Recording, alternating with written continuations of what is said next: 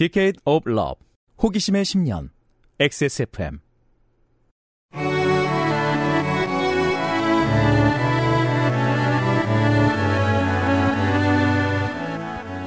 그것은 알기 싫다 특별기획 23 국정감사 기록실.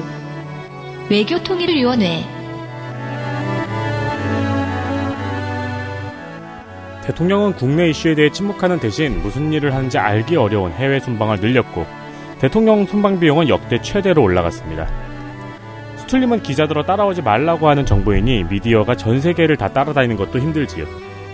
이럴 때 국회가 정부를 어떻게 견제하는지 주목해보면 어떨까요? 외교 성과를 평가하고 실태를 드러내는 정치의 시간 XSFM 23 국정감사 기록실 외교통일위원회입니다. 안녕하세요. 저는 위원장입니다. 윤세민 위원장입니다. 평소에 제가 모니터를 해보니까 네. 너무 경박스럽더라고요. 아 진짜요? 네, 그래서 오늘 좀 차분하게 읽어봤어요. 톤이 조금 다르긴 했고요. 네. 좀더 진지한 느낌? 외통이 내기 나서 말인데 황희 의원 얘기하는 거 듣고 있으면 진짜 1분 내로 잘 수 있거든요. 아, 네. 저, 저 1.75배속으로 들었거든요. 녹 영상을. 근데도 보통 말하기 속도 같더라고요. 되게 신기한 거 있어요. 몇몇 국회의원들은 1.5배속으로 올려도 톤이 올라가지 않아요. 저는 아. 옛날에 강창일 의원 네. 톤이 굉장히 독특했거든요. 아 그렇죠. 네, 강창일 의원 톤 굉장히 좋아했어요. 끝판왕 같은 보이스를 가지고 맞아요, 있죠. 맞아요. 네. 어, 안 들어봤는데. 네, 그리고 독특한 통의 총집합은 이제 농해수위에서 아, 만나보실 수 있습니다. 네, 네. 네, 아무튼 1.75배속으로 들은 저는 건조관사입니다. 네 건조 간사가 앉아 있고요.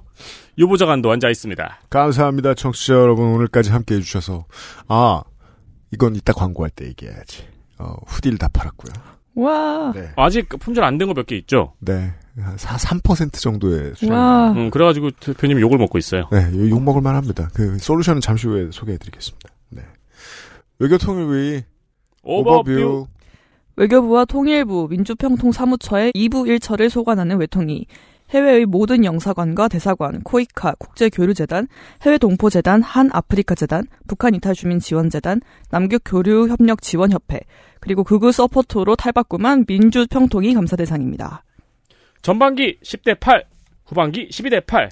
마지막 해는 무소속이었던 비례 김홍걸의 복당으로 13대 8까지 야당 비율이 올라간 외통위.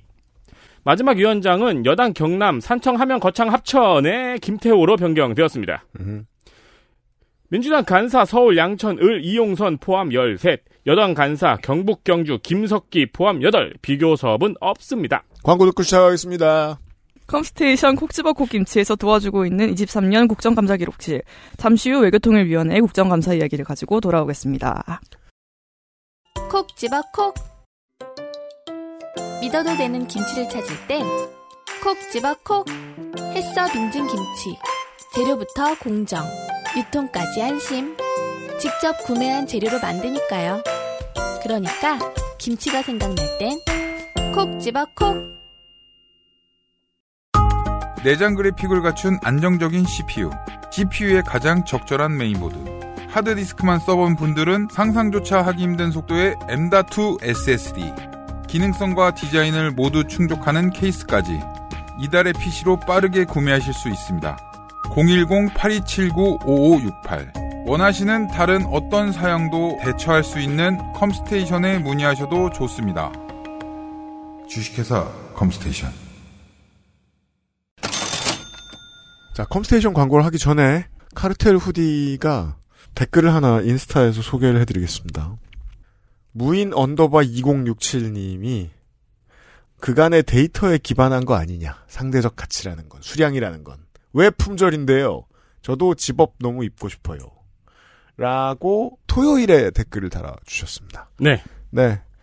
조물주가 판매 수, 추이를 봤을 거 아니에요? 네, 1시간에 70%를 팔았고요. 네, 네. 와. 네, 24시간 동안 95%가 사라졌습니다. 저도 한 12시쯤에 지인의 성토를 들었어요. 제가 이분한테 드리고 싶은 말씀은 하나밖에 없습니다. 그동안의 데이터에 기반해서 많이 찍었습니다.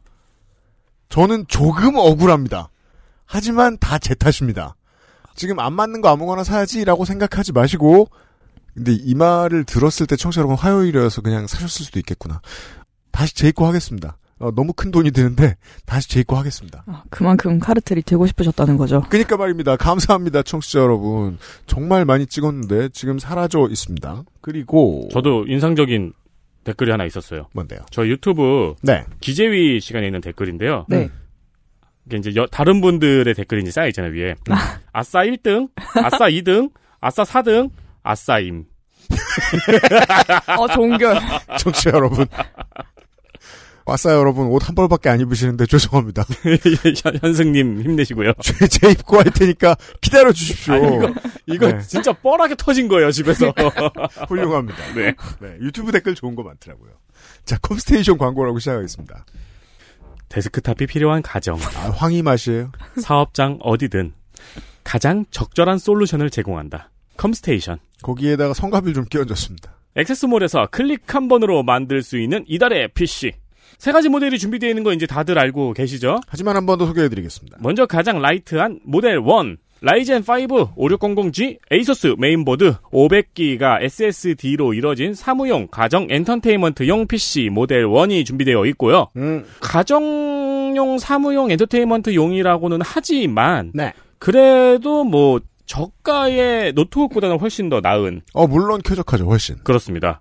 훨씬 쾌적하고 조금 뭐 문서용이라고는 해도 살짝 음. 고화질의 이미지를 문서에 집어넣는 정도는 네. 네 충분히 가능한. 옛날 게임은 잘만 돌아가요. 그리고 Ryzen 7 GeForce 3060으로 웬만한 게임은 문제 없다. 모델 2는 얼마 전에 건조 에디터가 구매를 했죠. 건조 간사가 요거랑 조금 그 modified 된 버전으로 네 저 진짜 삶의 질이 달라졌습니다. 득하셨습니다. 네 3060이었어요. 일할 때도 너무 좋아요. 네, 놀려고 뭐- 샀지만. 모델 2로 현재 지금 우리의 국정감사 기록실을 작업을 만들고 하고 있습니다. 그리고 마지막 Ryzen 9 4세대 5900X와 ASUS gaming 메인보드 GeForce RTX 4080 16기가 극강의 하이엔드 시스템 모델 3 못하는 것이 없습니다. 현재까지. 현재 이 모델 3 정도면은 네. 예, 문학인이 설명 저희 방송에서 설명하는 게임들을 모두 full 옵션으로 돌릴 수 있는 정도인가요? 와. 울트라 옵션입니다. 그냥 고민 없이 all 체크. 그렇죠.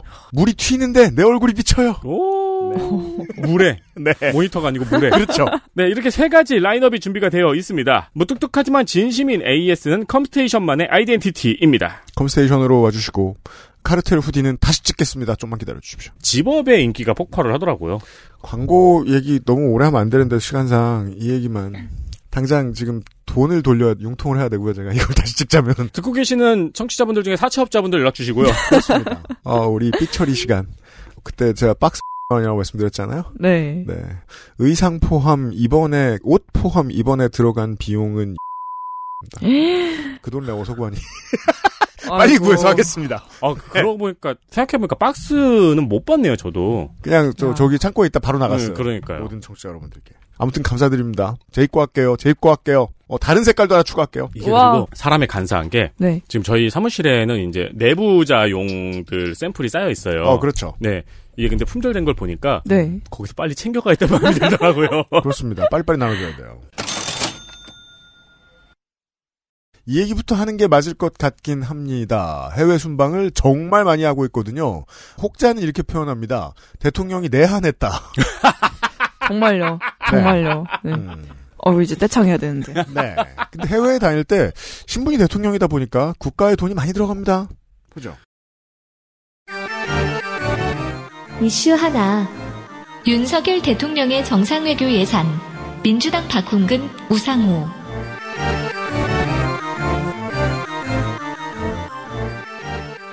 네, 대통령이 외국을 얼마나 많이 나가느냐는 숫자로 확인해 보면 좋죠. 음.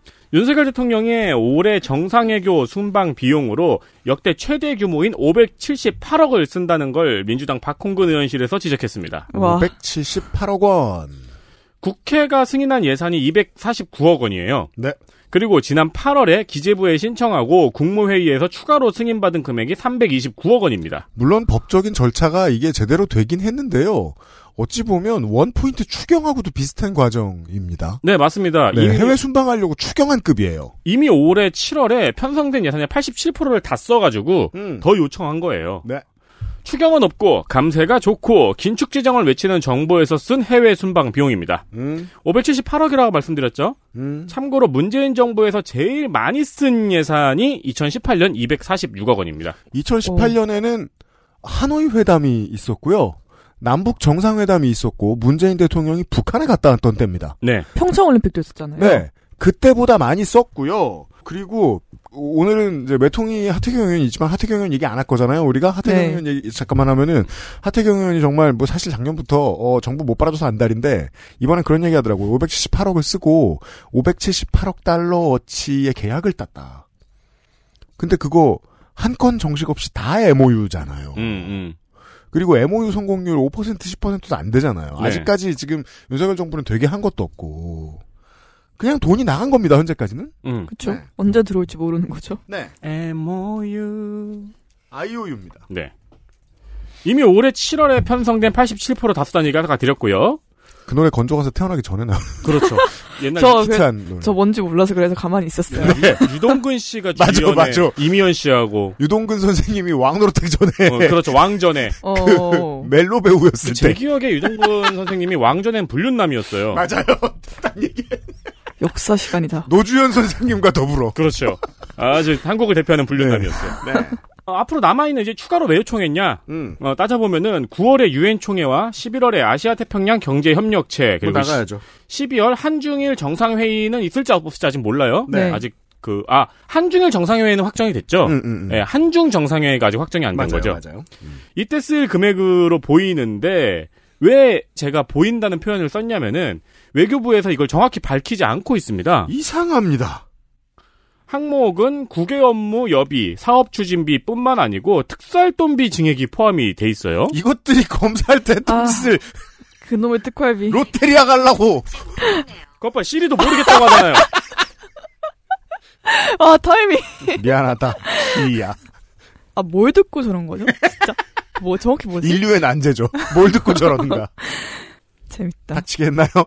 아니, 닥치게 했는데도 시리는 작동을 해네요. 그렇죠. 정부는 예비비는 사후 승인이 원칙이라면서 이 항목별 정확한 액수를 밝히기 어렵다고 공개를 거부하고 있습니다. 그건 쓰고 난 다음에 할 일이죠. 할 얘기죠. 왜 그쵸, 앞뒤를 그쵸. 뒤집어요? 그렇죠. 이게 무슨, 무슨 말이에요? 그러니까 네. 야 돈을 신청을 했으면은 어디다 쓸 건지 우리한테 제출해봐. 특수활동비는 뭐야 그러니까 예비비는 사후 승인이 원칙입니다. 혹시 외교부 장관 자기가 사망할 거라고 생각하는 거 아니에요? 내가. 죽은 후에 아, 승인, 아. 승인하시든가. 네. 참고로 특수활동비를 예비비로 받아서 쓰는 곳은 이 정권 이전에는 국정원밖에 없었습니다. 그러네요. 특수학돌비 예비, 특활비 또 일단 어디 쓸지 모르겠는데 예비비는 또 얼마나 쓸지도 모르는 거잖아요. 그렇죠. 그러니까 아. 가- 상식적으로 생각하면 이해가 되는 거예요. 예비비는 말 그대로 뭔가 국내 같은 경우에는 네. 태풍이나 네. 재난이 발생했을 를 대비해서 편성해 놓는 돈인데 원칙에 너무 멀다고 설명드리고 있는 거예요. 네. 여기에 특수활동비가 들어가는 기간은 잠깐 생각해도 국정원밖에 없어요. 그렇죠. 많이 양보해서 검찰. 야. 음. 근데 해외 순방이 네. 예비비로 편성될 이유가 뭐가 있냐고요. 그러니까요. 그때- 쇼핑 하나요? 그때 어떤 공연이 있을지 몰라서 거기서 무슨 문화생활을 해야 할지 지금은 몰라서 그러니까요. 아, 물론- 이게 자유여행이 아닙니다. 문재인 정부 때 필요성이 있었죠. 갑자기 김정은과의 만남이 성사된 적이 있으니까. 음. 그럴 수는 있겠지만 그때도 항목은 다 받아옵니다. 그렇습니다. 네. 보죠.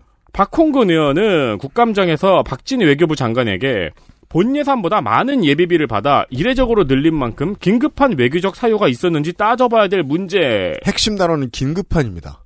당장 쓰고 사후에 조치를 해달라고 할 정도로 긴급한 사안이 뭐냐 외교에서. 그죠. 역대급 예산이 편성된 만큼 윤석열 정부의 외교 정책으로 얻은 국익이 무엇인지 물었고요. 음. 장관은 처음에 이렇게 예비비 신청이 많이 늘지는 몰랐는데 예상은 못했는데 외교 활동을 뒷받침하기 위해선 필요하다고 하나만한 답변을 했습니다. 이게 뭔 소리?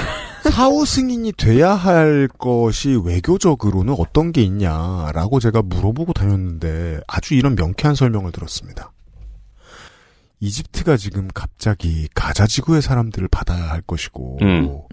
어, 길을 열었다 닫았다 하는데 새로운 돈이 들어갈 것이고 음. 거기에 물자를 보내야 한다고 주장하는 사람들이 많아서 먼저 집행하기로 한 것이 있다.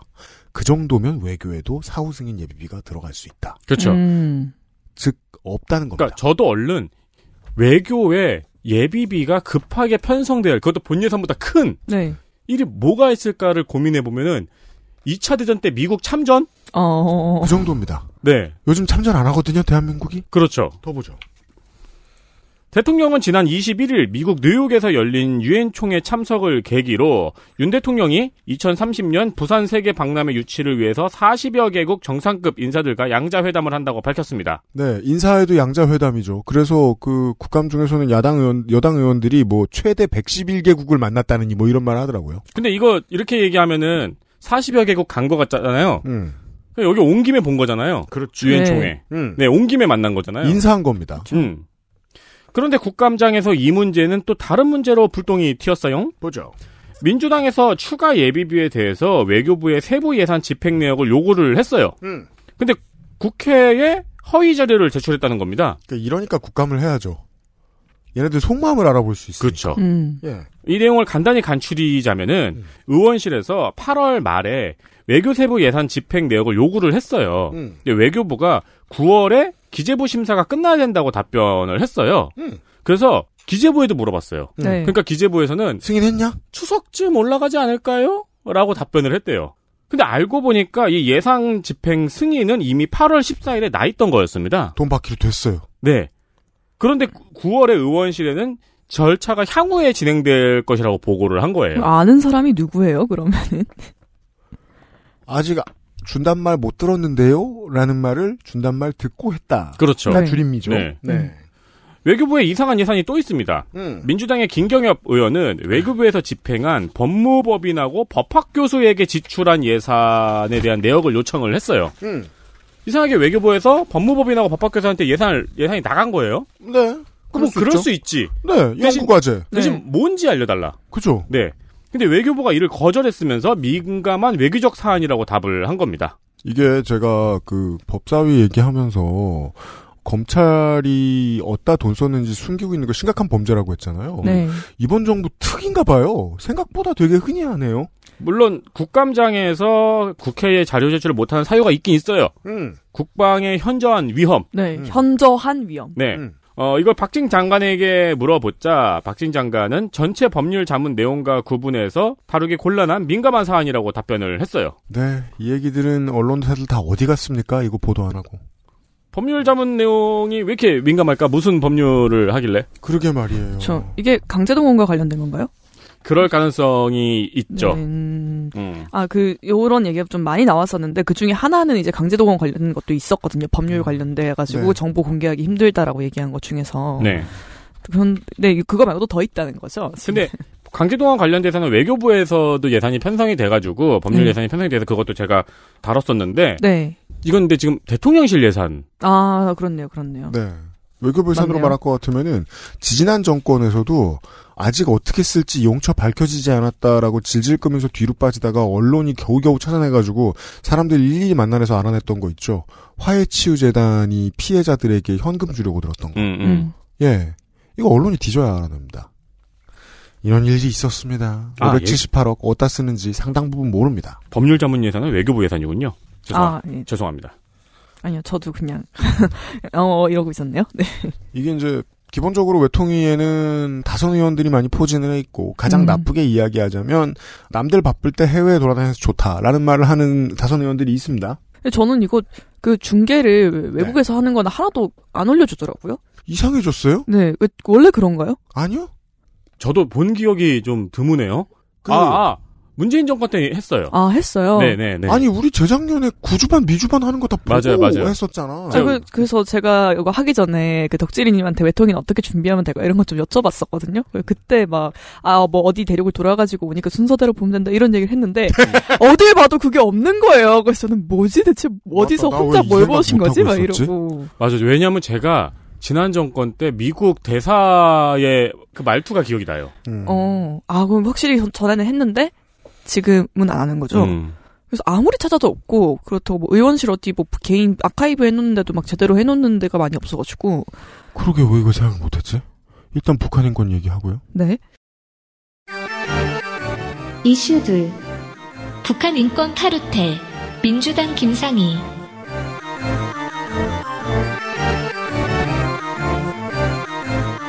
북한 인권 얘기입니다. 대북 정책에서 보수 정당이 늘 강조하는 가치 죠.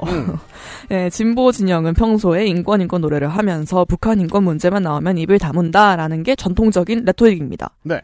이번 정부에서도 그걸 강조해서 북한 인권 증진 활동 지원 사업 예산이 2020년에 20억 원, 음. 2023년에 40억 원이었거든요. 음? 내년에 얼마일까요? 수열적으로 60억 같잖아요. 혹은 80억이거나 어, 그쵸. 네. 165억입니다. 어, 네. 따라서 수열 문제는 아니었습니다. 그랬습니다. 네. 저희 예측이 틀렸어요. 반면 남북 협력 관련 사업은 1조 2천억에서 8천억으로 줄었어요. 김경엽 의원이 처음 데뷔할 때만 해도 그 남북 경협 김경엽 이래 가지고 이름 팔았었어요. 아. 그게 이제 민주당 정권이 그런 사업 한참 잘 하고 있던 때에 들어오면서 근데 지금 경협이 없잖아요. 네. 그쵸. 그래서 4천억이 줄었고 지금 120억이 는 거죠. 그리고 이거 뭐 너무 여러 번 말씀드려가지고 청취자 여러분 다 아시는 걸 테니까 결론을 미리 말씀드리고 건조욱 간사가 풀어드리는 게 좋겠어요. 북한 인권 사업이라고 보수 정부가 돈을 주면 몇몇 단체의 수장이 부자가 됩니다. 네. 그렇습니다. 보죠. 그 사람을 소개하겠습니다. 네. 올해 40억 썼다고 했잖아요. 음. 그걸 어디 썼느냐? 음. 김상희 의원이 살펴봤더니 통일부의 북한 인권 증진 사업 중에 이런 것들이 있어요. 올해 한 게. 음. 북한 형무소 방탈출 게임. 짱이에요. 진짜 뭐지? 방탈출 혹시 두 분은 방탈출을 해보셨나요? 저희 회사에서 옛날에 방탈출 광고를- 과- 광고를 아, 받아가지고? 열심히 방탈출을 해본 적이 있죠. 네. 그게 처음이자 마지막이었습니다. 아 그걸 하면서 뭔가 교훈을 얻을 수 있던가요? 아니요, 다음번엔 더 빨리 나올 수 있겠다 정도의 교훈을 얻었어요. 그러니까요.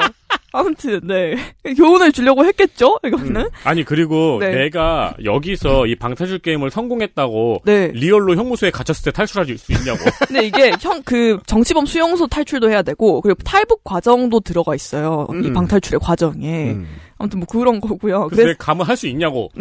그게 그래서 북한 주민들의 삶을 더 이해할 수 있다 뭐 이런 거예요. 인권 음. 상황을. 음.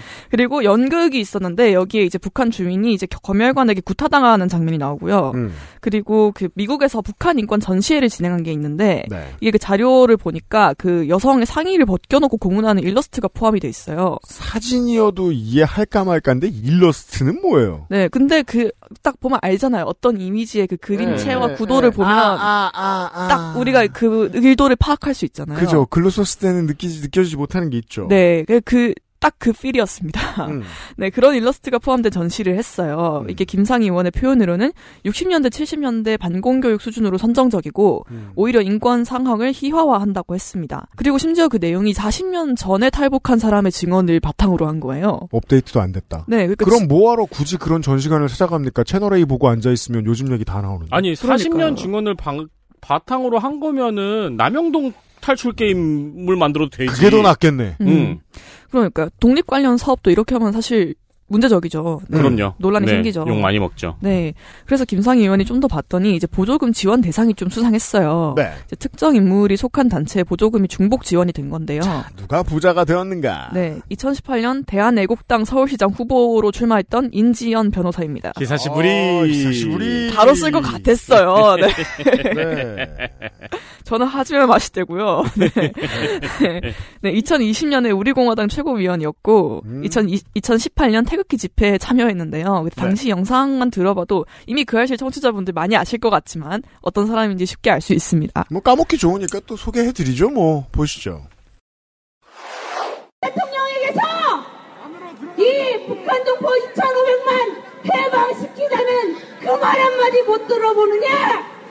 문재인 저 자식 끌어내리고 바로 바로 박근혜 대통령 구출해내는 거 반드에 할수 있습니다. 네, 마지막에 잘 안 들리셨을까봐 말씀드리자면 박근혜 대통령 구출할 수 있습니다. 였습니다. 좋아요. 네, 뭐 더 설명 안 해도 되겠죠? 네. 네, 당연히 북진 자유통일 주장하고요. 음. 그리고 이 사람이 대표로 있는 북한 인권 개선과 자유통일을 위한 모임, 영어 약자 NANK, 랭크 라는 데가 있어요. 음. 네, 여기가 올해 하반기에 통일부 지원 세- 단체 3개 중 하나로 선정이 됐거든요. 네. 한 50개 중 하나도 아니고 3개 중 하나예요. 음. 그리고 이 랭크, 랭크라고 그냥 할게요. 네. 랭크가 개최한 행사가 그 고문 일러스트가 포함된 미국 전시입니다. 총 2,600만 원이었고요. 음. 그런데 그 이 금액이 그렇게 크지 않다고 생각할 수도 있어요. 음. 물론 우리는 아까 후드티를 만들 때 드는 그 금액도 엄청나게 그렇죠. 느껴졌지만, 네. 네. 그런데 그 인지연 씨가 사무총장으로 있는 단체가 상반기에 1억 300만 원을 지원받았어요. 이야. 사단법인 북한인권이라는 단체입니다. 음. 근데 이쯤 되면은 아 미국 전시 뭔가 이상하고 그럼 방탈출도 뭔가 이상하지 않을까?라는 게 그럼요. 방탈출에는 부동산과 이- 인테리어가 필요한데요. 그럼요 합리적 의심이죠. 네. 네. 사업의 결이 너무 비슷하잖아요. 그리고 그 짜침의 느낌이 음. 아니나 다를까 그 방탈출 게임을 추진한 사단법인 북한인권 시민연합의 대표가 이 사단법인 북한 북한인권 그러니까 상반기에 지원받은 단체 이사였습니다. 음. 네. 그래서 인지현 씨랑도 뭐 대충 근처에 있는 사람이에요. 네 그렇습니다. 그리고 그이 방탈출을 주최한 단체 사단법인 북한인권 시민연합 다 비슷해서 좀, 좀 헷갈려요. 음. 랭크 있고 사단법인 북한인권이 있고 사단법인 북한인권 시민연합이 있는데 네. 마지막이 방탈출을 주최를 했고 음. 그래서 여기가 이번에 또 2억 5천을 지원받았어요. 이거 음. 정확하게 아주 전형적으로 대통령이 말했던 시민단체 보조금 카르텔이죠. 그렇죠. 음. 너무너무 정확해요. 네. 맞아요. 네, 그리고 심사 과정에도 똑같습니다. 네. 음.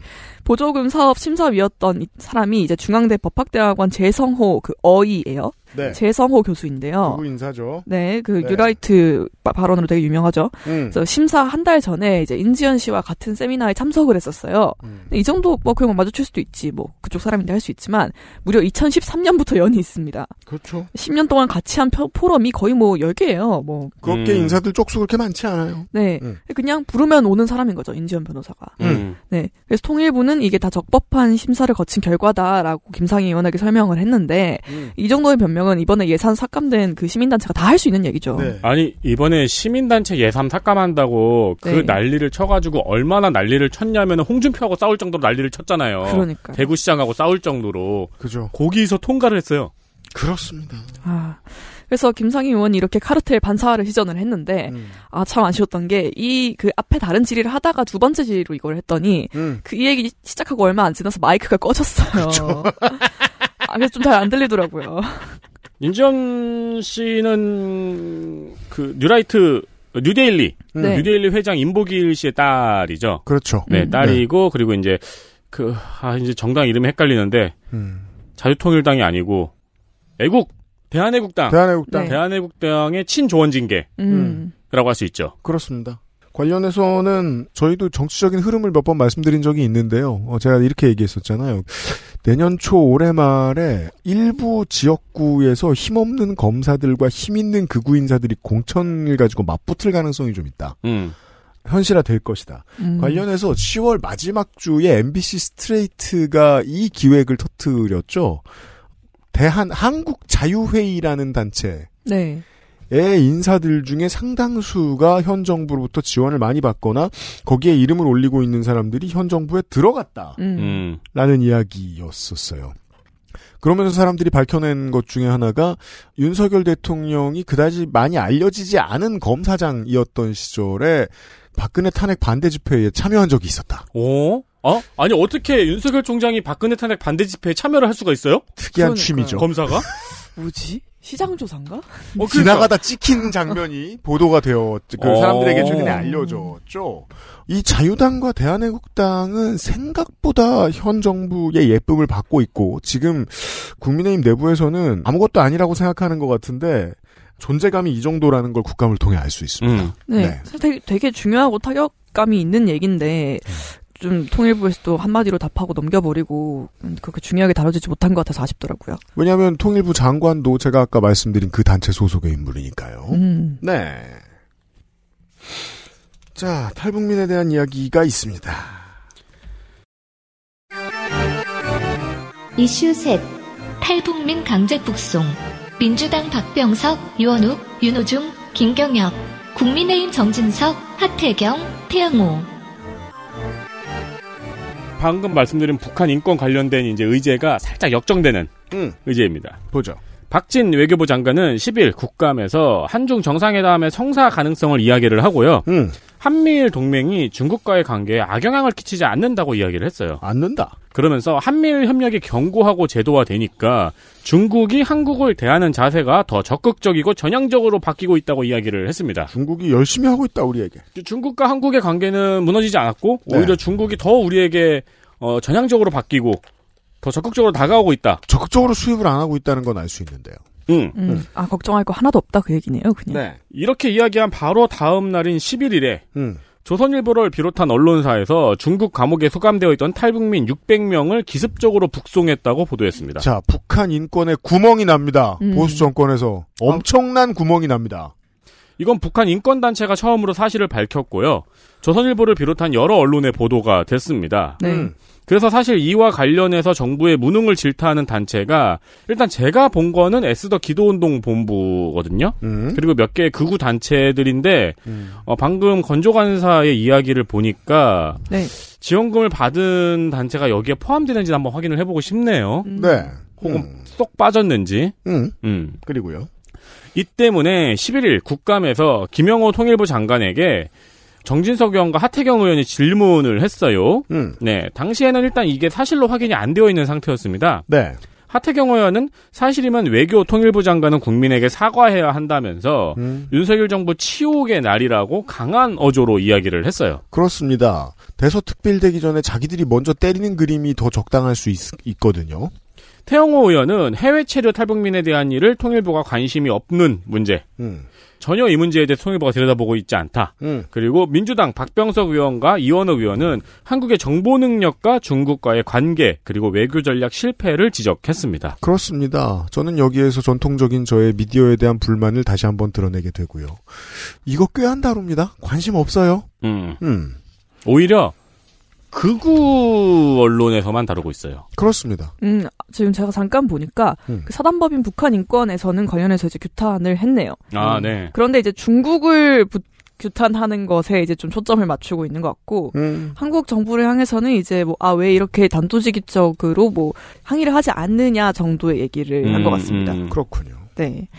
그리고 이제 이원욱 의원이 이것과 관련해 가지고 해결책을 제시를 했었어요. 27일에. 네. 네, 그가 이제 중국의 탈북민 북송에 대해서 외교부의 항의 조치가 거의 없었는데 음. 이제 박진 장관이 이제 이유를 설명을 한 게 중국과 한국이 이 문제를 보는 시각 자체가 다르기 때문에 그럴 수밖에 없다고 했거든요. 음. 이게 우리는 이제 그러니까 한국 정부는 탈북민을 한국 국민으로 보잖아요. 그죠. 국법에 따르면 그들은 우리 국민이죠. 네, 그래서 데려와야 한다라고 하는데 이게 국제법상으로 인정되는 지위가 아니에요. 그렇습니다. 중국은 북한과 다른 관계를 가지고 있습니다. 한국과는. 그렇죠. 그러니까 중국 입장에선 그냥 불법 입국자, 불법 월경자인 거예요. 그러면 그 나라로 돌려보내게 된다는 그렇죠. 거니까요. 네.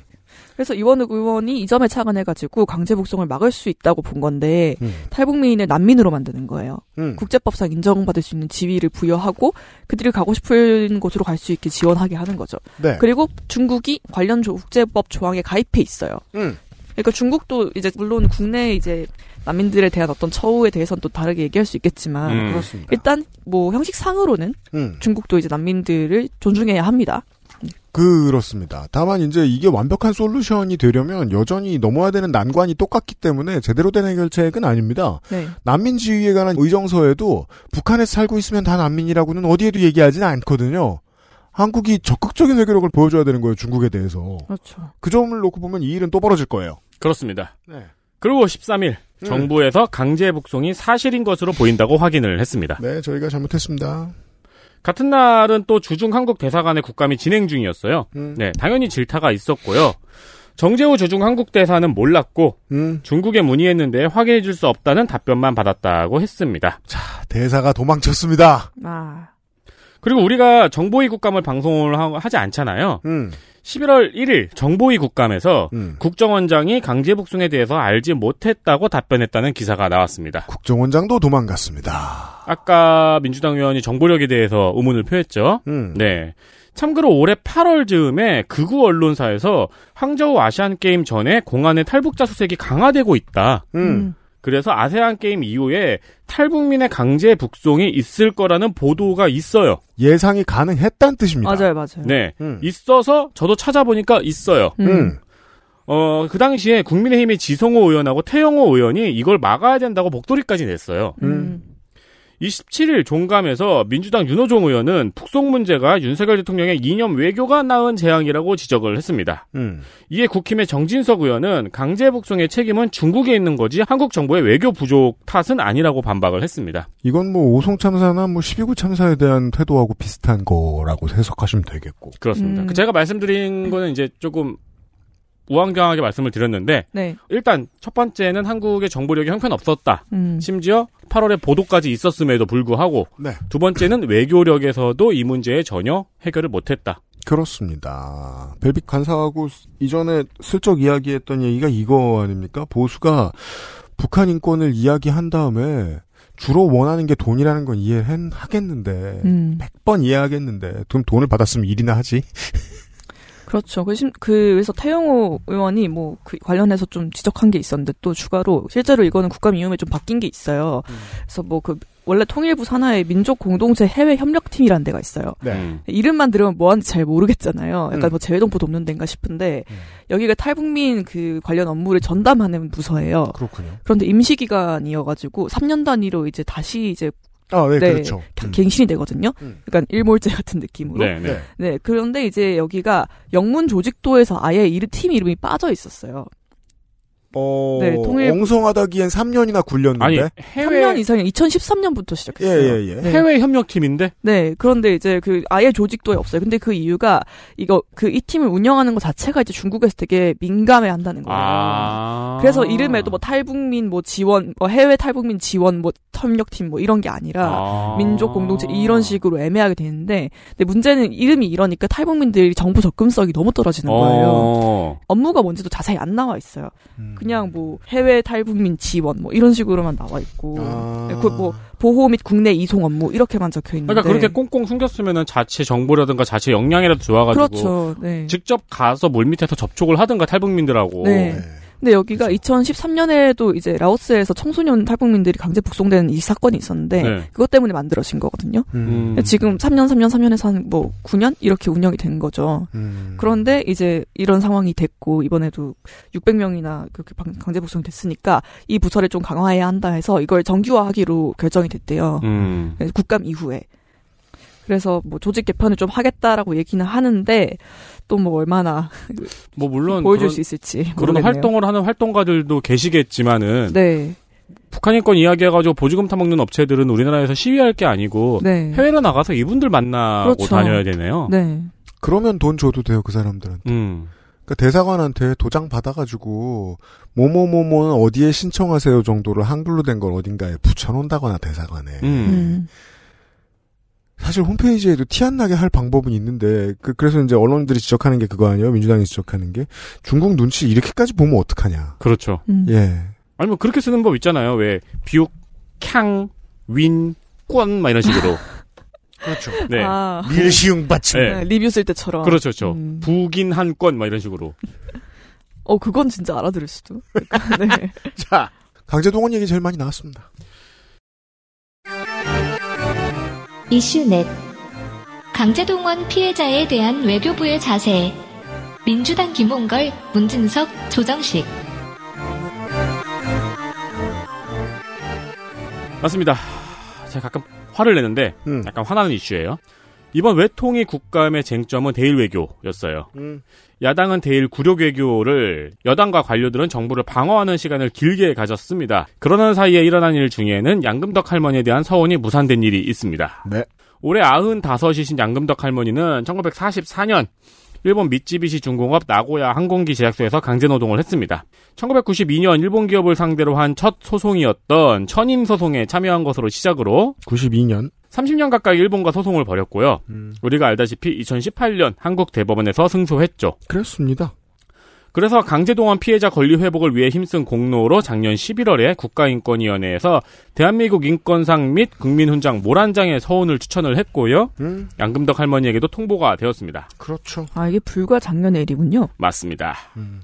근데 서훈이 확정이 되려면요.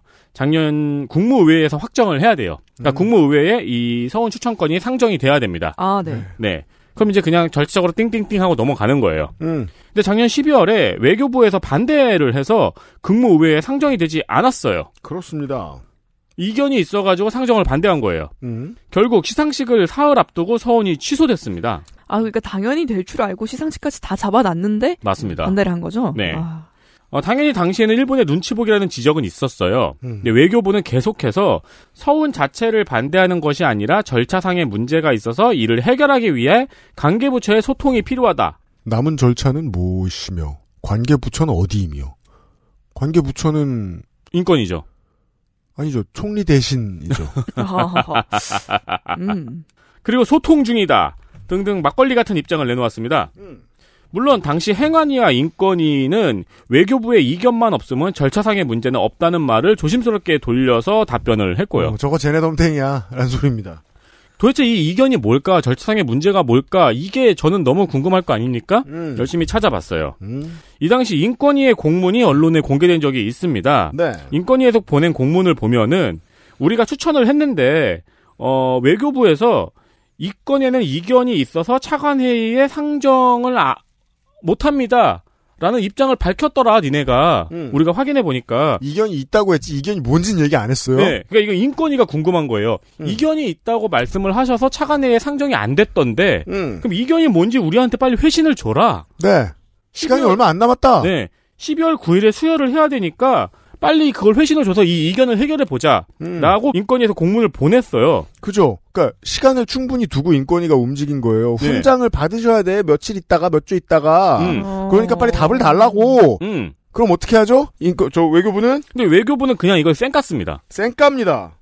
일을 지우지 않습니다. 네. 그러니까 이견은 이견 있음이 이견인 거예요. 그렇죠. 음. 이게 이제 우리 어릴 때 사랑과 전쟁 보면은 음. 이유 없이 며느리나 사위 싫어하는 엄마 음. 음. 이유를 죽을 때까지 안 말해줍니다. 계속 괴롭히고. 별 명분은 없는데 어떻게든 막아야 하니까 그냥 국무회의에 상정만 안 되도록 어떻게든 막은 거죠. 그리고 올해 3월에 다시 생각해도 신박한 국내 기부를 통한 제3자 변제안을 정부에서 발표를 했죠. 그죠. 미쓰비시가 안 내고 대신 SK가 내요 같은. SK도 안 냈어요. 네. 양금덕 할머니는 이때 그 돈 안 받겠다고 목소리를 내셨고요. 그렇습니다. 와, 그럼 이걸 발표하는 그 네 달의 텀이 있잖아요, 그러니까. 네, 거부하는 동, 거부하고 그 이 안을 발표할 동안. 그렇죠. 그 사이에 아무 얘기도 안 해준 거예요? 그 그렇죠. 의견이 뭔지. 음. 할머니한테도. 음. 아, 그리고 올해 10월 10일에 얼마 전이죠? 음. 국감 중이고요. 음. 박진 씨가 양금덕 할머니를 찾아갔습니다. 이 사람은 박진 장관이 아니고 인권위의 박진 사무총장입니다. 음 공교롭게도 다른 의견 동면이입니다. 그렇습니다. 같이 보게 되는 네. 서로 대립하는 더블 박진이죠. 맞습니다. 어둠의 박진. 과 비태 박진이 있는 거죠. 네. 네, 이 둘은 서로 반대 의견이에요. 음. 박진 사무총장은 할머니를 찾아서 죄송하다고 말씀을 드렸고요. 네. 같은 날 비슷한 시간 박진 장관은 국감장에서 김홍걸 의원이 이 같은 문제를 이야기해서 음. 인권위가 올해 다시 서훈을 추천하면 어떻게 하겠냐고 물었어요. 그러니까 김원걸 의원의 안은 나름의 중재안이 섞여 있습니다. 너네 지금 윗선에서 내려와가지고 이상한 일 하는 거 아니까 딴 사람이 책임지게 하면 어때? 음. 란 얘기죠. 음. 그리고 이제 작년 외교부의 입장은 절차상의 문제가 있었다. 음. 근데 지금 시간이 많잖아요. 근데 절차상의 문제가 무엇인지는 아직까지 미스테리고요. 그 절차상의 문제는 이제 올해는 해결할 수 있잖아요. 음. 작년에 있었으니까. 그래서 물어보니까 박진 장관이 강제징용 관련 대법원 판결에 대한 정부 해법이 이행되는 상황이기에 그런 측면도 종합적으로 고려하는 것이 필요하다라고 답변을 했습니다. 그렇습니다. 대법원의 판결을 정부가 정면으로 부정하기로 했으니 그에 따라 서운이 취소된 거다라는 말을 애둘러 한 거죠. 네. 그럼 법원 판결 나올 때까지 기다리자는 얘기네요? 그때도 이미 정부의 속내는 그랬나 봐요. 음. 음. 음. 절차상의 문제가 아니고 서운이 정부의 해법에 문제가 될 수 있다는 점을 이야기를 한 거죠. 네. 그러니까 이제 이 정도의 세월이 지나고 나서 진심을 이야기했다고 볼 수 있죠. 그렇습니다.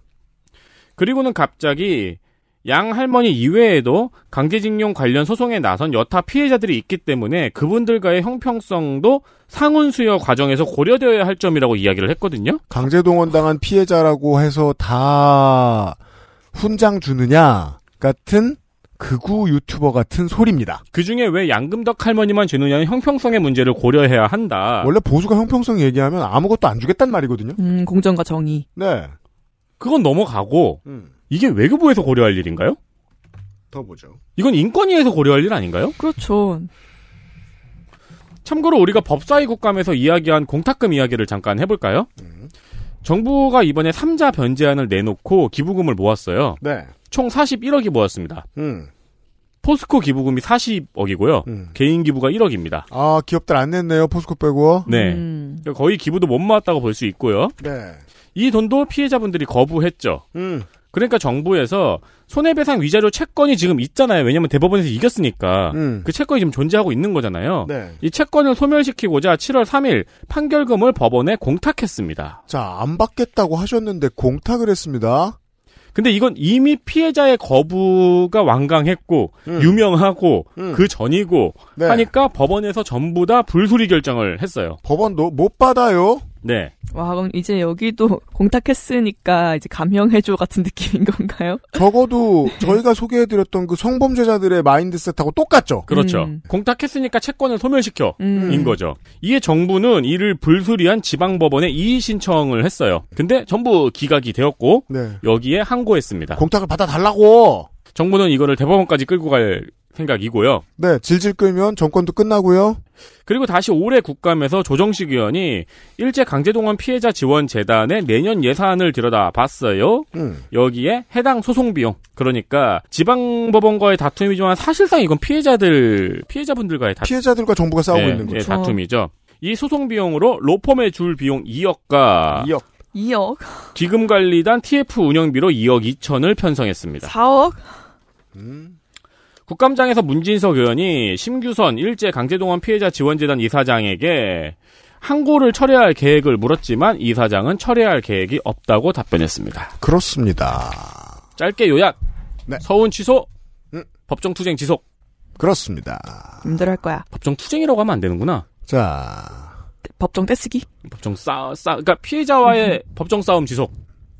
한국의 오래된 어, 양당의 투쟁 구조는 몇 가지의 이슈가 더 있지만 가장 중요한 것 중에 하나가 일제 강점기와 개화기를 어떻게 받아들이느냐에 따른 가치 판단입니다. 그리고 2020년대 들어서 이 가치 판단에서 좌와 우가 만나기 시작합니다. 네. 어, 소위 우로 볼 수 있는 사람들은 기본적으로 누가 개화를 시켜줘도 그만이라는 생각을 가지고 있고 그것을 그동안 꾸준히 억눌러 오다가 최근에 다시 진심을 드러내기 시작을 했는데 좌의 일부 지식인들로 말할 것 같으면 그다지 굵은 줄기는 아닙니다만 누가 했어도 어차피 잘 안 됐다 음. 라는 부정의 정체성을 가지고 있습니다. 그러다 보니 우와 좌가 오른쪽 끝 일부와 왼쪽 끝 일부가 타협하기 좋아졌어요. 그게 요즘이에요. 이걸로 다 설명을 해드릴 순 없겠지만 적어도 최근에 어, 몇몇 시민들에게서 보이는 이 이야기를 왜 질질 끌어야 하느냐 라는 견해가 득세하게 된 데는 이 좌와 우의 합의가 음. 숨어 있습니다. 제가 보기엔 전쟁 범죄를 극복하고자 하는 인류의 노력을 어, 다 우스운 것으로 치부하는 태도입니다만 음. 이런 태도도 있습니다. 그리고 그 태도를 가진 시민과 전문가들이 많다고 충분히 많다고 생각하기 때문에 이런 일도 할 수 있게 되는 겁니다. 강제동원 피해를 보상을 받는데 그리고 일본에게 제대로 된 사과를 받아내는데 평생을 다 바친 분에게 훈장 하나 주는 것을 핑계를 대가면서 도망치는 일도 가능하게 된 거죠. 그렇습니다. 음, 네. 제가 아까 외교 예산 얘기할 때 음. 그 자료 자체 거부한 거에 대해서 강제동원 얘기냐고 여쭤봤잖아요. 네. 그게 정확히 뭐냐, 뭐였냐면은 그 제3자 전- 변제 방식에 대해서 이제 법무법인 세종에 이제 야, 그 외교부가 법률 자문을 맡겼어요. 그게 2억이에요. 네, 아 그게 그쵸 2억이죠. 네. 그래서 그거 내용을 이 법률 자문 내용을 이제 자료 제출로 요청을 했는데 그게 이제 외교적으로 민감한 사안이 있어서 공개를 못한다라고 박진 장관이 얘기를 했었거든요. 음. 그렇습니다. 그게 여기서 맞춰지는 거죠. 네. 그렇군요. 네. 그리고 무엇보다 아이러니한 거는 음, 어, 일제 강제동원 피해자 지원 재단이 음, 일제 강제동원 피해자와 음, 법정 다툼을 벌이고 있습니다. 그렇습니다. 국가의 돈을 받아다가 네. 박근혜 정부 때의 일과 정확하게 다시 한번 일치되는 상황입니다. 장면 확인하셨습니다. 이런 아니요. 일들이 있었고 이슈 아, 그렇죠. 확인하셨습니다. 이슈 확인하셨습니다. 광고 듣고 돌아오겠습니다. 후디는 또 찍어내겠습니다. XSFM입니다.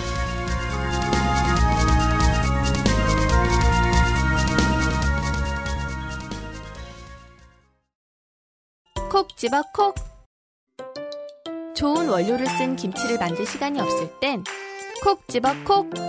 배추, 무, 고춧가루, 생강, 전부 국산. 다시마, 홍합, 표고버섯도 아낌없이 쓰죠. 그러니까 김치가 생각날 땐 콕 집어 콕. 무엇을 모르는지 모르겠다면 컴스테이션에 문의해 주십시오. 데스크탑에 한해서 주식회사 컴스테이션 장면 장면 하나 증인 신청은 안 받아주길 천만다행 외통위는 국감 전 증인 신청에서 갈등이 심해서 증인을 거의 신청하지 못했습니다. 디테일 보시죠. 근데 오늘 제가 소개해드린 이슈를 살펴보면은 여당이 신청했던 증인을 야당이 거부한 것이 천만 다행이죠. 왜냐면 여당은 문재인 정부의 탈북어민 강제 북송건에 대해 책임을 추궁하겠다면서 강경화 정의용 전 외교부 장관을 증인으로 요구했었거든요. 이걸 이제 이런 식으로 표현하죠. 시도를 못 해볼 건 아니잖아. 그렇죠. 이런 마음일 때가 있죠, 사람이. 찔러나 보지 뭐. 그렇습니다. 증인은 그러다 되면 좋고. 국감 중에 우리 정부가 전혀 대응하지 못한 중국의 탈북민 북송 이슈가 터졌잖아요. 그러니까 봐요, 미디어가. 네. 그한 명을 가지고 정파성을 가리지 않고 모든 매체들이 모든 정치인들 다 불러가지고 부- 탈북민 북송 사건 어떻게 생각하느냐. 이 사람 평소에 행실이 어떻고 우리가 모두 기억날 만큼 다 얘기했잖아요. 네. 600명은 우습습니까? 그러니까요. 얘기 안 궁금한가요? 그리고 만약에 강경화 정의원 전 외교부 장관이 나왔어요. 그래서 그러면 국민의힘에서는 탈북어민 강제 북송 사건을 개, 개면 적지만 준비했으니까 물어보겠죠. 아, 그러니까 진- 말이에요. 정말 우스웠겠네요. 네, 그거 분명히. 무서웠죠. 네. 그럼 민주당 의원이 가만히 있어요? 600명 북송 바로 그렇죠. 그전 정권에 이런 일이 있었느냐 어떻게 대응했느냐 바로 물어보죠. 음. 그러게요. 정의용 장관 나왔으면 또 재밌을 뻔도 했겠습니다. 그러니까요. 음. 그러면은 지금 현 장관도 아닌데 막 나가도 되지. 음. 예. 아, 그럼 이런 걸 600대 1의 구도예요. 음. 이걸 해야 되는데 못했고 이런 이런 음. 얘기는 더 잘할 수 있죠. 그리고 또 민주당이 정상 외교 수행 중 명품 쇼핑 의혹 등을 질의한다는 이유로 김건희 여사를 증인 명단에 포함시키려고 했어요. 찔러볼 수 있죠. 네. 싸우자는 거예요, 사실. 네. 그러니까 국민의힘은 외유성 해외 순방에 대한 질의가 필요하다고 문재인 전 대통령의 부인인 김정숙 여사를 증인 명단으로 들고 나왔어요. 저쪽이 찔러봤으니 여긴 어쩔 수 없죠 지금. 그렇죠. 네.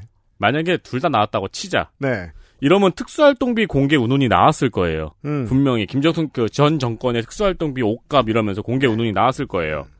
근데 그거 다 공개했잖아요. 그죠. 네. 음. 그럼 이제 특수활동비 운운하면서 오늘 제가 전해드린 대통령 순방 이슈와 관련해서 그렇죠. 대통령실에 크게 누가 될 뻔했죠. 그죠. 아싸 증인 이랬으면 뭐가지 다 날아갈 뻔했습니다. 그렇죠. 그 네. 조삼모사 네컷 만화를 두 편 본 것 같아요. 네. 필요 없다. 꼭 증인이 있어야 국감을 하나. 잠시만요. 네. 자, 우리 태영호 의원 어, 올해가 가면 못 만납니다. 안녕히 가세요. 네. 장면 둘. 태영호의 진심.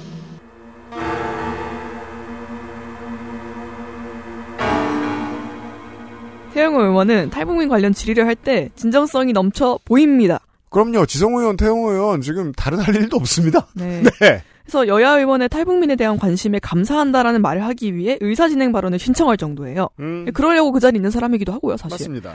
저도 그렇게 듣고 싶은데 자꾸만 고개를 갸웃거리게 만듭니다. 보시죠. 이기고 있습니다. 우리가 노력하면 단 지금 문제는 뭐냐 아까도 지금 저 일부 의원들이 지적했지만은 히- 우리 정부의 위임을 받은 현지 대사들이 얼마나 이 문제를 해결하려고 물밑 외교를 벌리고 공개 외교를 벌리느냐 이 문제가 되는데 제 눈에는 이게 보이질 않습니다. 그래서 제가 오늘 한 가지 좀 제안을 하나 드리려고 하는데 좀 저 같은 사람을 장관께서 이 강제 북송 중단 이거 특임 특사로 좀 제청해 주실 이런 안은 어떻게 생각하십니까? 제가 왜이 이야기를 드리는가 하면요. 11월 17일 날 유엔 3총회 3위원회에서 뒤에는 그냥 뭐 그래서 자기가 미국에 가가지고 미국 이제 의원들 하원 의원들한테 뭐 이러이러한 걸 요청을 하고 했더니 반응을 해줬다. 그- 음. 그러니까 그만큼 나 같은 사람이 그 자리에 가는 게 적절하다라는 얘기였는데 그렇죠. 공천 탈락을 앞둔 마지막 국감에서 최선을 다해 이제 자기 소개를 하는 대형 의원의 음, 모습이었습니다. 음. 그렇습니다. 공고 구함. 저는 그 정도보다 더 심각하게 보이는 게 태영호 의원의 행적을 보았을 때 네. 태영호 의원이 다른 나라에 가서 무슨 일을 하겠다라고 하면 음. 보내주고 싶지 않습니다. 그렇죠. 만약 귀한 어, 인력이라면 음. 그 나라에 가버릴 테니까. 그건 진짜 그렇네요. 네. 가서 또 뭘? 아니, 그리고 네. 솔직히 그 태영호 의원 편을 들어도 태영호는 신변 문제가 커요. 제가 지금 음, 그러니까 맞죠, 태영호 맞죠. 의원을 위해서라도 그렇지만 네네. 이건 정말 무서운 게 저 같은 사람을 특사로 보내달라. 근데 특사로 보내면 만약에 뭐 중국으로 간다 치죠. 중국으로 많이 오시니까 음. 뭐 라오스 같은 데 가지 않을 거 아닙니까? 특사 한 명 뽑아가지고 음. 그러면 중국에서도 특히 북측 지방에서 두만강 근처 어딘가에서 북한 사람도 만나고 이럴 거예요. 음, 음. 이 사람의 안전을 어떻게 보장하며? 그러니까요. 한국의 입장에서는 이 인재가 다시 달아나면 어떡합니까? 그렇죠. 저 그리고 국회의원이 이제 접근할 수 있는 정보는 상당히 많죠. 그러니까 공천을 못 네. 받게 되었으니 나는 북한으로 돌아가겠다라고 이해할 수도 있는 거 아닙니까? 에이 설마 연금도 설마, 설마. 있는데. 아유, 보통강 갑 이런 데 간- 간- 간다고 생각하는 거 아닙니까? 네. 아 근데 근데 이뭐 신변 문제도 있고. 네. 그렇죠. 여러 가지 위험이 있죠. 네. 어, 남북한 모두를 위해서 안 가는 쪽이 낫지 않나 음. 생각합니다. 엘리트 플레이어 확인하시죠. 외교통일위원회 엘리트 플레이어 더불어민주당 비례 김홍걸 의원입니다. 음. 정쟁이 난무하는 국감 속에서 거의 유일하게 외교 성과를 집요하게 캐모른 의원이었어요. 외통위에서는 잘 합니다. 네. 네. 특히 워싱턴 주미대사관 국감은 김태호 위원장하고 태영호 의원하고 김홍걸 의원 셋이 갔어요. 음. 근데 김태호 의원은 우리 핵무장이나 이야기하고 있었고요. 워싱턴에 앉아서 네. 와. 태 의원은 이스라엘 하마스 전쟁을 tum타서 북한이 아랍 국가들과 함께 공세를 벌일 수 있다는 얘기는 하다 왔는데요. 아니 거기 있던 사람이 평양에서 모스크 하나 본 적이 있습니까? 저 여러분 왜 이게 저런 말을 말이 잘 이해가 안 돼서 너무 빨리 지나갔죠. 이스라엘 하마스 전쟁을 틈타서 북한이 아랍 국가들과 함께 공세를 벌일 수 있다. 근데 북한이 아랍 국가들과 함께 공세를 벌이면 누굴 공격해요? 중국 아니에요? 가장 가장 중요한 질문이죠. 어디로? 음. 중국 그 사이에 낀 나라가 너무 많아가지고요. 각종 스탄, 인도. 어, 세상에. 근데 네. 또 동시에 같은 당의 하태경 의원은 이제 하마스에 북한이 무기를 공급했다라는 이제 그런 이론을 제시했잖아요. 북미에는 세 명 갔어요. 그렇습니다. 음. 그세 명 중에 두 명이 이런 얘기나 하다 왔어요. 핵무장하고 뭐 북한 공세. 네. 유일하게 김홍걸 의원만 인플레이션 감축법이랑 반도체 가격법을 들어서 외교 성과를 따지고 왔습니다. 아이고. IRA랑 반도체 얘기하러 갔었어야죠. 그 미국에. 얘기를 해야죠. 예, 안타깝습니다. 네. 김홍걸 의원이 불투명하다라고 다들 생각하고 네. 그래도 사실 끈과 신비한 오라가 있어서 본인이 가지고 있는지 알 수 없는 음. 그래도 경쟁력이 있을 수는 있는데 지금 헛발질이 너무 많아서 그쵸. 실제로 지금 강선호 의원 지역구에 들어갔다 쫓겨났습니다 최근에 음. 그 강서갑에 등록을 하려고 했는데 어 이전에 김홍걸 의원실에 있던 보좌관이 이미 거기 호남 향후회를 다 접수해 놓은 거예요. 음. 그래서 호남 향후회가 반대 성명을 냅니다 강서구에. 어. 그래서 쫓겨나요. 음. 근데 그리고 지금 목포를 알아본다는 소문이 있는데 약간 겸연쩍어졌죠. 그러네요. 물론 뭐 김원희 의원보다 더 셀 수는 있겠습니다만 음. 김홍걸 의원 불투명합니다. 저는 의정을 아주 못한 거라고 생각하지는 않습니다. 그- 지난 4년을 보면. 정무 감각과 업무 능력과 선거 센스는 네. 다 다른 능력이니까요. 음, 그쵸. 교수님이 연구를 잘하는 것과 그렇죠. 가르치는 걸 잘하는 건 다른 것처럼요. DJ의 자손 정치인들은 일단 지역구 관리를 잘하는 사람은 아직까지 못 네, 봤습니다. 네. 네. 다음은요. 네, 더불어민주당 경기 화성을 이원욱입니다. 음. 현안 질의에서 가장 논리적이었고 새로운 반대 논거를 제시하려고 노력을 했습니다. 음. 국제관계의 큰 그림을 좀 먼저 그리고 그에 맞는 정책 방향을 던지고 그리 그림을 뻔하지 않게 그렸어요. 네. 네. 그리고 몇 없는 정책 질의를 담당하기도 했습니다. 그렇습니다. 현재까지 보면 여론조사에서 절대 불리하게 나오고 있는데. 네. 네. 이 양반도 반반쯤 됩니다. 다음은요. 더불어민주당 서울 중랑을 박홍근 의원입니다. 음. 정부의 의표를 찌르는 논리를 잘 만들어냈습니다. 음. 특히 통일정책과 일본 오염수 부분에서 정부가 했어야 할 일이 뭔지를 정확하게 지적하고 의표를 찌르는 질의가 돋보였습니다. 그죠. 옆 동네 서영교 의원과 말투가 정반대입니다. 그러니까 이제 오염수 질의 같은 경우에는 네. 중요한 질의인데 싸우는 경우가 많아가지고 맞아요, 맞아요. 네. 맞습니다. 근데 이제 박홍근 의원의 질의는 음, 굉장히 날카로웠어요. 잘 음. 했습니다. 다음 더불어민주당 경기부천병 김상희 의원입니다. 각 부처 사업을 꼼꼼히 살펴서 쭉정이를 골라내는 그런 어려운 작업을 담당했습니다. 음. 근데 이게 다른 상임위에서는 많은데 유독 외통위에서 좀 보기가 어렵더라고요. 아, 그렇죠. 네, 그래서 좀 내용에 비해서 임팩트를 발휘하지 못할 때가 많은 게 아쉬웠습니다. 네. 이 사람에 대한 감상은 김경엽 의원 얘기하면서. 그 다음은 김경엽 의원? 더불어민주당 경기 부천갑 김경엽 의원입니다. 사실 정쟁이냐 정책이냐의 문제가 좀 우스워요. 의제 그 자체보다는 그 의제를 의원들이 어떻게 다루고 어떻게 반응하느냐에 따라 다르기도 하거든요. 정책 질의를 해도 맞은편에서 소리를 지르면은 정쟁처럼 보입니다. 음, 정경이가 말하면 정쟁처럼 보입니다. 그렇죠. 오염수 문제, 9.19 군사 합의 등 이슈에서 가장 논리적인 질의를 준비했습니다. 조금 솔직히 말하면 겨우겨우 뽑았습니다. 네. 김상희, 김경엽. 이런 느낌이 드는 국회의원들이 아주 조금 있어요. 아주 조금요? 예, 아주 조금 있어요. 보좌관만 유능하구나, 저 방. 음. 그런 생각이 드는 의원실들이 있습니다. 야, 이 좋은 이슈를 저렇게밖에 못 말해? 음. 싶은. 어, 타당한 설명이에요. 네. 이 좋은 이슈를 저렇게밖에 못 말해서 우리나라의 정점에 있는 얘가 오피스를 왜 마이크로소프트에서 사요잖아요. 그렇죠. 네. 음. 늘 말하지만 그 질의 내용은 맞았어요. 그러니까 그런 재미없는 가수한테 이렇게 말하죠. 코러스나 하라고. 음. 그럼 사퇴하세요! 끝으로. 더불어민주당 경기 안산 가- 상록갑 정해, 전해철입니다. 네. 이번 정부 들어서 생긴 피감기관들의 좀 미심쩍은 변화를 잘 짚었어요. 음. 그리고 외교부 논리의 빈 곳도 잘 찔렀습니다. 그렇습니다. 다 하나도 안 겹쳤네요. 네. 네. 그리고 좀 너무 개면적게 저희가 일- 보기도 조금 개면적게 너무 올 민주당인데요. 하지만 이게 근데 네. 기본적으로 지금 다 디펜스하거나 헛소리했고요. 지금 한 시간 내내 알려드렸습니다만 네. 여당 의원들은 그리고 지금 민주당 국민의힘밖에 없기 때문에 여기에는 그렇죠. 그렇습니다. 그 구성이 좀 민주당이 워낙 많기도 하고요. 그렇습니다. 불가피했습니다. 네. 외통위 시간이었습니다.